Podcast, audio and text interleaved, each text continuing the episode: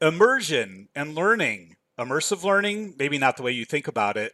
We're going to talk with the master of immersion, Dr. Paul Zak, on this episode of the Learning Geeks podcast, starting now.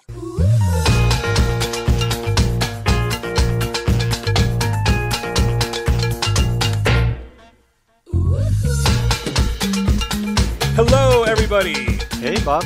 Hey, Welcome. Jake. Hey guys. Welcome. Paul. Welcome back. Thank you.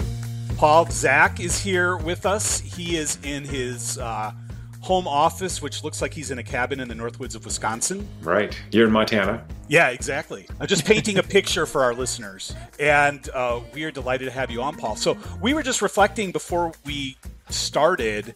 You were actually one of our first guests. You might have been the first guest. Was he, Jake? I think he was. It's like in in real time right now. I'm trying to find it, but I'm pretty confident you are our first guest we've ever had. I was your guinea show. pig. You were just trying Yes. out on me because I don't matter. So yeah, you can beat me up. Oh, no, actually, sorry, it was our second Oh, guest. I'm number no. two. Second, we were second guest. Okay, sorry. Who was second who was guest, the but, first guest then? Um, it was Lauren. Oh, Lauren. If you remember oh, that, Lauren doing that the Lobel. office. Yeah, yeah, yeah, yeah. So, so we still, so we still love Lauren. Uh, but Paul, you, you're you're our second and most recent guest. So Yes. we're glad that you're here. Um, Paul, why don't why don't you introduce yourself? Because I think I would do a poor job of capturing all your accolades. Oh no, I'm just a dude off the street. Um, uh, in in my, I wear a couple of hats. So uh, cats. I'm a professor at Claremont Graduate University in Southern California. I run a big behavioral neuroscience lab there, and one of the founders of a software platform called Immersion Neuroscience that allows anybody to measure what the brain loves in real time using nothing but their smartwatch. which is amazing. And just a quick recap. I mean, everybody who you know kind of wants to hear the prelude to this should go back and listen to that episode. I guess it's number two. No, it's not number two, but it's it's back in the first season. Um, I, I was introduced to Paul uh, several years ago, and uh, he did a demo for me, and he put a sensor on my arm, and he showed me a commercial that was uh, uh, kind of a, a public service announcement, but was also an emotional video. And uh, Paul was watching the data output coming from the sensor, and then he played back the video and he told me exactly uh, how engaged and immersed I was at every moment in the video, and was actually absolutely right, uh, which floored me. And the very first thing I thought of as a learning guy was I want that technology when we're doing pilots of our learning programs. I want to be able to put that on people and know when they're engaged and when they're not engaged and what they you know what we need to fix to keep them engaged and so we that's how our business relationship started and we did that but we also have done a bunch of different experiments with with bringing sensors into learning experiences making shifts real time in a learning experience uh, based on what we've learned um, paul maybe maybe give us a little bit of a rundown on immersion and how it all works and kind of the science behind it. Sure. Thanks, Bob. Yeah, and um, you were the one who saw the, the the potential for training and education in this application. So, uh, you know, kudos to you for for seeing that. Um, yeah. So, immersion came out of work uh, uh, that my lab did, funded originally by the Department of Defense in the U.S. and the U.S. intelligence community, that tasked us with identifying signals in the brain that, in combination, would predict how people would behave after a message or an experience. And so we did uh, a ton of work from looking at uh, changes in neurochemicals in blood uh, to drug infusion studies to studying um, around 140 electrical signals at a very high frequency coming out of the, the brain and the peripheral nervous system and put these through a bunch of statistical sieves. So we created experiences and saw who responded to those experiences, who didn't. So watch a, a PSA, like you said, and then you could donate to charity or not. What's the difference Right. between brain activity? Um, watch a video about uh, the environment, and we say if you want to, email your congressperson who does that. So our our working presumption is that um, people are lazy and your brain's lazy. And if you have an experience and you're sufficiently motivated to do something, then something important must have happened in your brain. So we did this over and over and over until we winnowed down these two core signals for a really unusual neurologic state that I've called immersion. So I'm using that as a technical term in neuroscience to denote a state in which people are attentive to the experience and that experience is emotionally resonant for them. So they really care about it emotionally. And so this um, state is unusual because the attentional response is a is a arousal response in the brain. I have to put energy into it. Where this emotional resonance, which is driven by the brain's release of oxytocin, is kind of a uh, kind of warm embrace, relaxing response. And so we have this kind of weird state where we're on, but we're like digging it, and it feels good, and I'm here, and I'm really able to absorb the information. And now we have, uh, you know, a, a half a dozen, maybe ten different organizations that regularly use immersion in the learning domain to measure the kind of content they create for both for their um, uh, own employees, but also uh, increasingly with engagements with clients. So happy to share lots of insights that we've gained from that uh, application of our technology. So, Paul, one thing that, um, as I've followed your journey, that's been interesting is initially, as Bob was talking, the, the first iterations that we saw, at least, you you had to provide armbands, and we had to have all sorts of computer stuff set up, and people had to be in the same room physically, right? And and I'm sorry, I, am laughing because you know what? In, in, my time hop the other day, Paul, it, it came down to the session that we did in Buenos Aires, and I had taken a picture of myself where I had oh. like 25 armbands all up and down my arm to calibrate right. them the night before.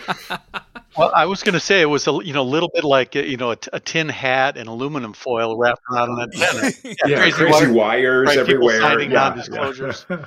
I remember the big box, Bob. Yes. Oh, remember this big aluminum case to carry those yes. to the airport? Yeah, this James Bond case. Yeah, which I may or may not have smuggled out of the country of Argentina, but let's not talk about that. no, let's not talk. so, so, so the journey went from there to you know where you had to be in a confined space to yeah. now anybody with a watch like we could be doing right now the the four of us on this call you could be monitoring our uh, level of immersion and to me it, it like it opened up the entire world because now it's applicable not only when you're physically together but also globally dispersed which is increasingly what's happening particularly with hybrid work and uh, and i think even uh, as you guys you know move heavily into the kind of metaverse area um, i think we have to have technologies that are so easy to use and so flexible uh, that they can be used any place people are doing interesting things. And so, Dana, that was a, the COVID thing. So, you know, we almost almost you know lost our shirts in COVID. Everyone canceled their subscriptions, and we had planned to create the mobile app as version two, and uh, we had no no customers and uh, you know a teeny little bit of money in the bank. We're like, hey, let's use that money and make version two and make it mobile. And now we're on platform version three. Uh, which has not only uh, the, the mobile app and much nicer graphics and all that, but now we actually have uh, uh, built a Bluetooth hub. So instead of all those wires, if people are in a room, we can just put this one little teeny small box and it'll just suck up all the signal in the room. So uh, we, we've really expanded on that. So you guys, again, were awesome to, to use the kind of V1 of that. That was uh, honestly quite clunky. Uh, we're still learning a lot of things, I think. I mean, I think you guys learned some stuff from it. But uh, yeah, so uh, I mean, again, we're we we we're gained VC funding. We built a team, uh, and you, you, you know we use that funding to hopefully make a much better product. So um, I, I, take no credit for that. These are smart technologists who know how to do this thing. Well, I'm glad that you mentioned the metaverse there because I did want to point this out. I hinted at it in the, in the cold open.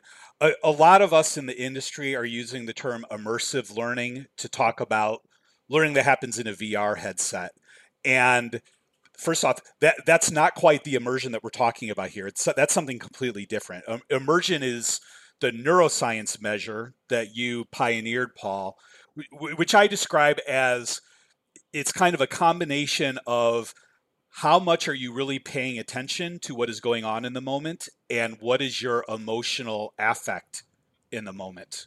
Mm-hmm. Do I still have that right? That's perfect. Great. Yep. Yep. So so we even at Accenture are starting to not call VR learning immersive learning anymore. We're calling it metaverse learning to be more specific.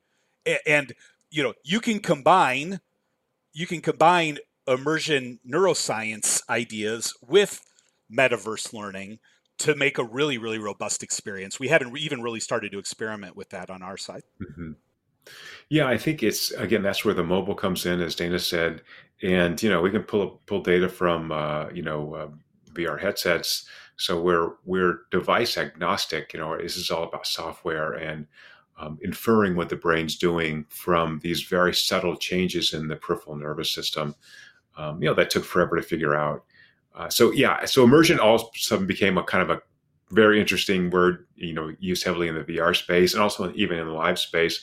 And you know, when we made up this word or sort of chose this word to describe this neurologic data stream, uh, you know, we didn't know it would be so popular. So I don't know if that's good or bad for us, but every, it's certainly on everyone's lips. Mm-hmm. So you mentioned earlier, like there's been a lot of learning that, of course, has happened since the beginning, or at least those days that Bob was, you know, smuggling things out of different countries. Hey, I didn't uh, say smuggling. may or may not have. But anyway, you've learned a lot, and like I think what's also interesting too is like prior to you know, really the last couple years, it's been outside of the learning and development realm. So over this last couple years, what have you been learning from the learning side regarding not just the technology, but really the science behind it? What are you learning from uh, some of the insights? Yeah, we have uh, over 50,000 brains on the site now. So we're at the point where, and the, you mentioned I have a new book out called Immersion, where we can actually kind of find those trends and, and derive general insights. So in the learning space, um, really it looks like there are three dimensions that have a substantial effect on how effectively that information that information from the from the training gets in and stays in people's brains. So stays in means weeks later, if we assess people, there's a positive correlation between immersion in the training and information recall. So that that correlation is around 0.6, which is really strong. So if I can somehow craft this training so that it's immersive, neurologically immersive, uh, I'm much more likely to get an ROI on that training. So there's really three core dimensions that the data show are important. And uh, the, the I'll just name them and then talk about them. Readiness, content, and delivery. So readiness is having the uh, the learners um, have enough neural bandwidth to actually have an immersive experience, right? So um, we developed, as you guys know, on the platform, this measure of physiologic psychological safety. So, how comfortable am I around these individuals? If I have low psychological safety, I'm burning a lot of bandwidth to just not freak out, you know, for the next 20 minutes. Um, so that's the first thing is creating that environment. So think about when you see a movie at a movie theater, right? What do they do? They put some previews on, to kind of preparing you. Then the lights come down. Oh, now we're really preparing you. We to turn off all your screens, right? They're creating that the readiness to have this experience, um, which is a different experience than if you are um, by yourself, you know, watching this in your room with the lights on. And by the way, we, we've had a, a bunch of people using our tech showing that uh, people learn better in groups than they do alone. Uh, so that's also a, maybe it's obvious to you guys. You guys are pros in this space, but it certainly wasn't obvious to me. Um, so I think when we talk about asynchronous learning, you know, we've got to think a little more about that. So um, uh, item number two is content. Um, you know, the the way you structure the content uh, is going to be more immersive in smaller chunks. Um, and so um, I don't think you guys use this term, but um, like Bob Gerard said, you know, no one should be talking for more than 20 minutes without a change in what's happening because it's metabolically costly to be immersed in, in this material. And so breaking that information down into maximum 20 minute chunks is much more immersive. And then in the next 20 minutes, you know, do something different, do some something, some participatory learning, some table work. And then the next 20 minutes, do a debrief. And I think that the 20 20 20 is not a hard and fast rule, but it, it tells you that that change in the structure of the learning capabilities uh, is important to keep the brain immersed. If this new kick in, okay, something new's going on. And again, that's where the group learning I think is valuable. Uh, and then, uh, Bob, i have stole this phrase from you many times um, without attribution, but I'll now give you credit. Uh, Bob told me Maslow's hierarchy always wins. So, uh, what that means is that the brain is very much like a muscle it gets fatigued. These neurons will fatigue and they're going to work less efficiency, efficiently. So Bob said they're starting to build in longer breaks because you need that refreshment time. If I'm going to hit you really hard, 20 minutes, 20 minutes, 20 minutes, I got to give you some recovery time, just like at the gym. And the data we've got suggests that, that recovery time could be as short as 10 minutes. Um, that's fine. You can do a, a kind of a brainwashing task if you want. You can have people do just a another task that's that's moderately cognitively taxing, so they can just kind of do a reset. You can meditate. We can have some quiet time, chit chat, um, and so um, so that's how you how you structure the content. And the last is delivery. So if we were to speak in a monotone, it would be awful. We don't everyone go to sleep, right? So the way you deliver it matters. And as you guys both said, or, or all three of you said, what we want to do is have people actually be engaged in this content to the extent they really care about it. That means I've got to transmit the information with some degree of emotion. I've got to be excited about it, right? I've got to have some uh, interesting delivery. And there are ways to rig that system. So if I am asked to give an hour talk, I do 20 minute chunks or less, and I intersperse that with videos, with a funny cartoon, with uh, um, question from the audience in the middle, right? Change it up.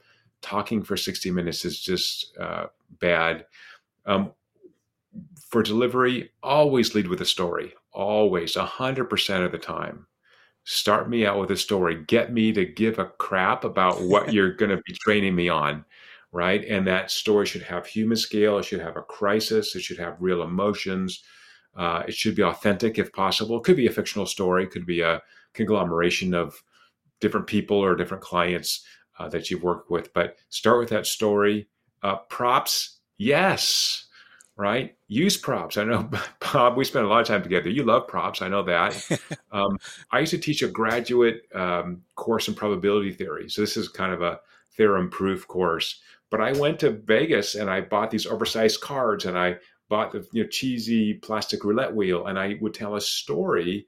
Before we did the theorems and proofs, I'd tell a story about the math- mathematician who developed this particular technique we were learning what he or she was was working on, why they developed this, gave examples from gambling, which are always easy for probability. Um, so really, it's it's that those three things: readiness, which the trainer you know can affect uh, to a degree.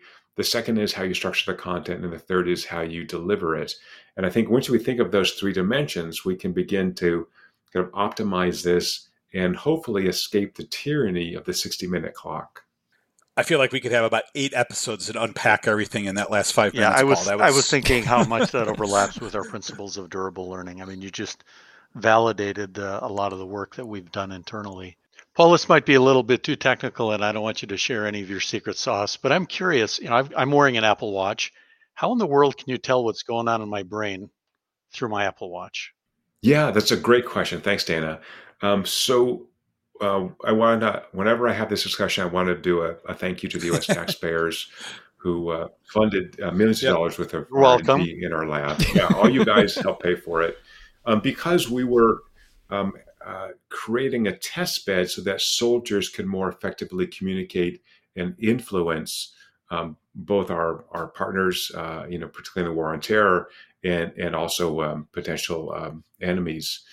Uh, so if you some of you have seen the book. It starts with me getting my my butt chewed out by a um, unnamed uh, gentleman who had just come back from Afghanistan uh, trying to get information from terrorists.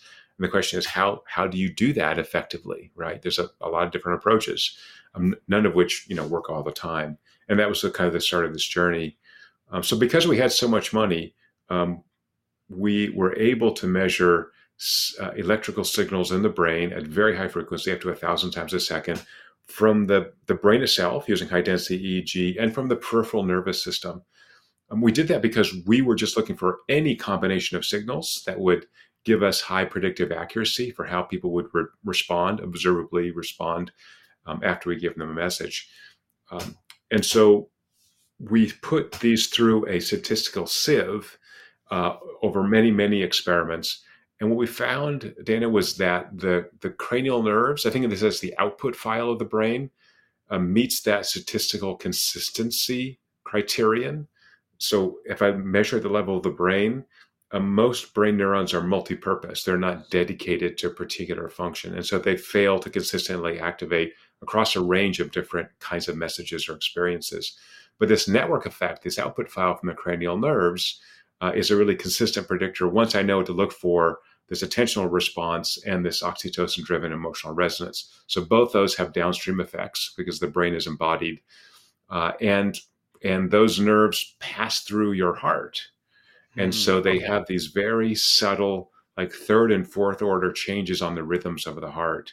Um, and so those subtle changes are found in little pieces of the published literature, but they've never been put together. And then lastly, sorry, you asked us a good question. I'm going to answer it as well as I can. lastly, we took these these core signals for attention and for emotional resonance, and we mathematically convolved them in kind of complex ways to maximize the predictive accuracy of the platform. So that's a lot of words. Let me give you a much more concrete uh, 90 second example, if I may. Yes. So we published a paper last week uh, in which we took a vulnerable population. These are uh, senior citizens living in a retirement home who are at uh, increased risk of depression and yet are much less likely to be able to report their feeling states. In other words, they won't tell you they're feeling depressed. Um, we did one second frequency measurements 10 hours a day for three weeks for, um, I don't know, a couple dozen of these residents. And then every morning we said, yesterday, tell us about your mood, rank it, tell us about your energy levels. And we're able to use, uh, aggregate that data to hourly data and predict with 98% accuracy when people have a mood trough or an energy trough. Wow. Right? Why is that? Because we're capturing the value that the brain assigns to social experiences. So we know if social experiences decline enough, that people become depressed. This is what it means to be a social creature. We need the other humans around us. And there are substitutes. I can get substitutes by, you know, 2D stuff like we're doing right now. Uh, dogs are substitutes. Um, but uh, uh, that and our measure of, of uh, psychological safety together were highly predictive. So, whatever neurologic immersion is, it seems to capture that underlying connection we have to an experience with some social content. And so that comes, that data from my watch is largely my heart rate yeah, we're feeding in heart rate, but we're applying all these algorithms to capture that that oh, cranial okay. nerve activity. Right. So that's the sort of third and fourth order effects. So this is like, um, you know, kurtosis and variance, and you know all these kind of weird things that your heart is doing. Um, that again, those pieces are are are in the published literature here and there, and we, you know, um, this is standing on the shoulders of giants. And you know, we just obviously we tested all this stuff, but we we you know, had hypotheses. We stole this stuff from existing little piece of the literature. Is that enough information? I can go deeper. Yeah, that's that's, that's good. And I I noticed you didn't say cats in your uh, your notion of companions. We've got a couple of cats here, and I understand that they go their own way and they just kind of yeah. You don't you don't get an oxytocin yeah. boost from your cats.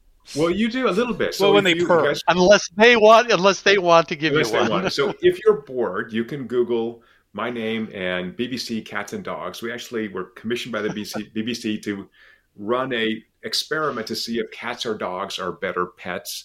We measured their oxytocin before and after they played with their humans. So I'll leave you to guess uh, what the results are, but it's a very cute little uh, video. It's it's published online.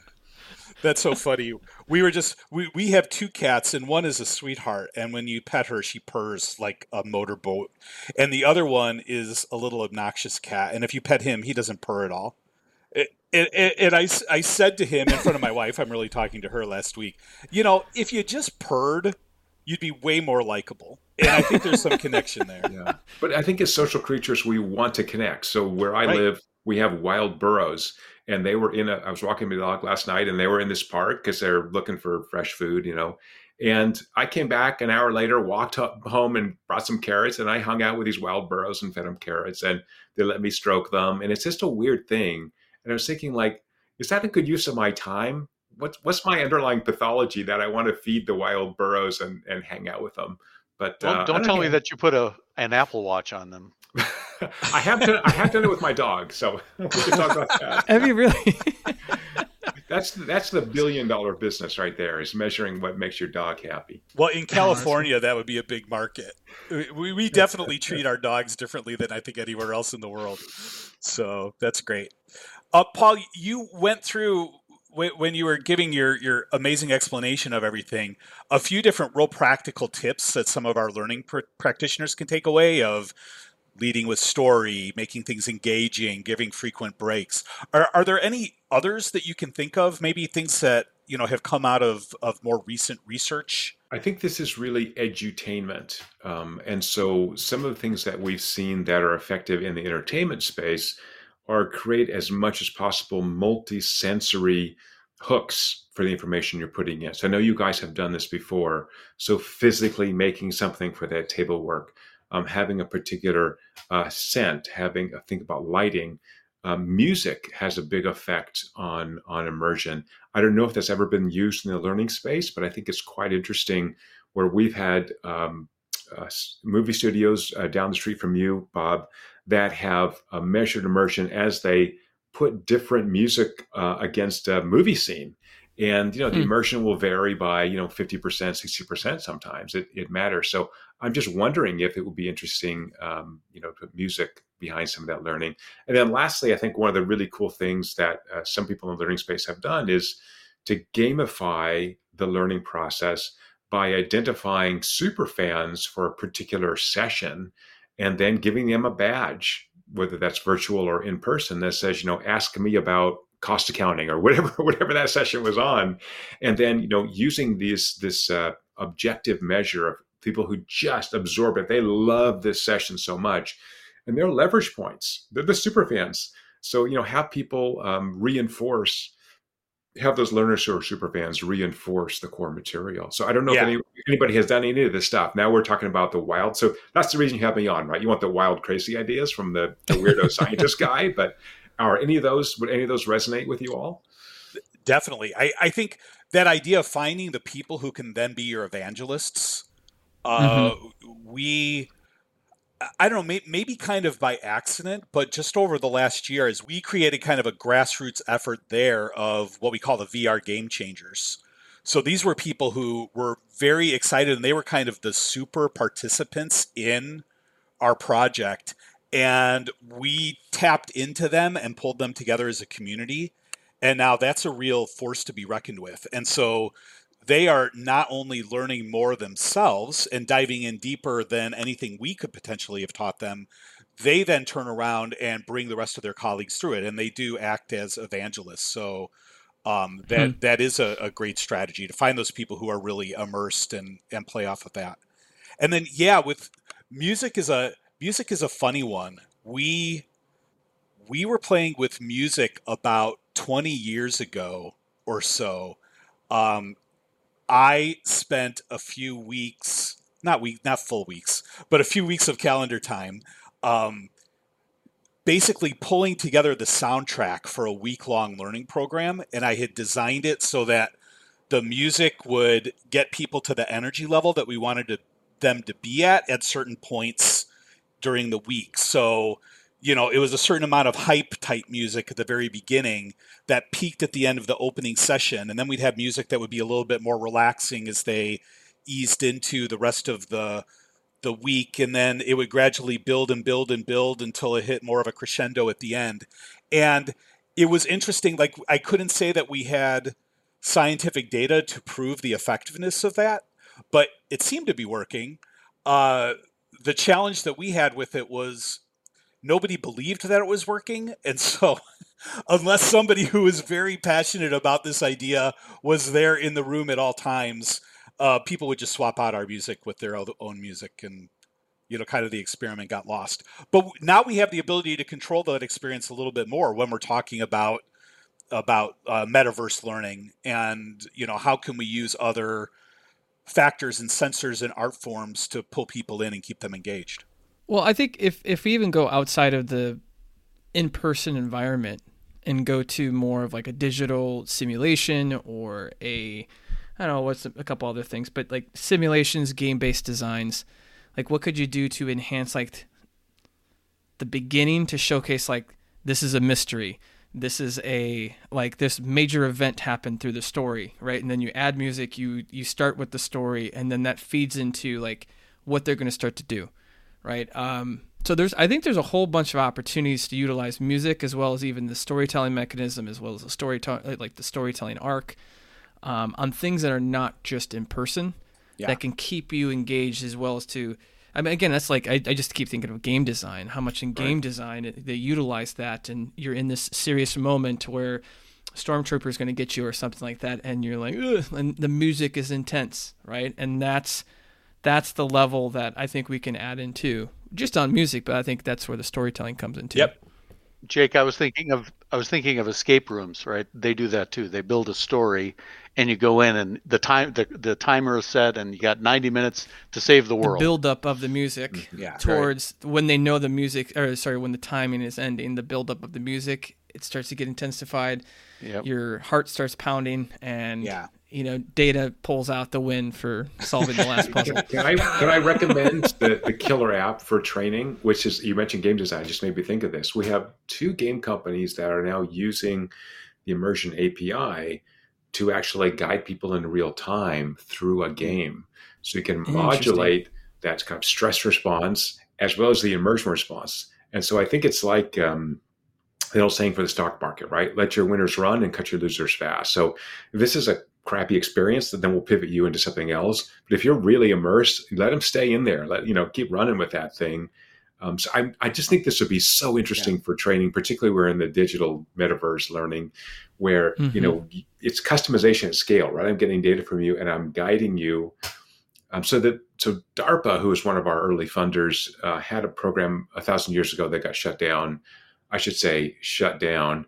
Um, called OG. Those are air quotes there for That's those right, that couldn't see. That's right. I just made it for down. you guys. Uh, it, it may have existed. I, I, to do. Anyway, it's called AugCog, which is for augmented cognition, and the idea was to use uh, neurologic data to modulate how much information things like, uh, you know, um, uh, intelligence analysts could could acquire. So, uh, you know, the the problem for people working in intelligence is that oftentimes it's just the same thing over and over and over, and you get such an rote uh, you know condition that you miss the anomaly. This happens to, to really experienced airline pri- pilots sometimes too. They're so used they've they've got tens of thousands of hours in this airplane, and then when there's an anomaly, they just don't focus on it because it's like oh, I've heard bells go up a bazillion times and then they crash the plane.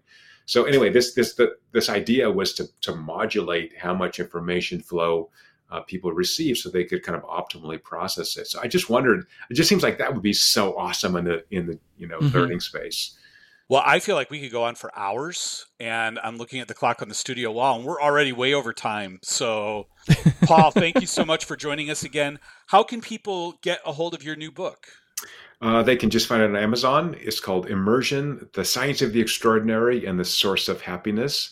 And uh, I think some dear friends who may be online here uh, wrote some nice things about it.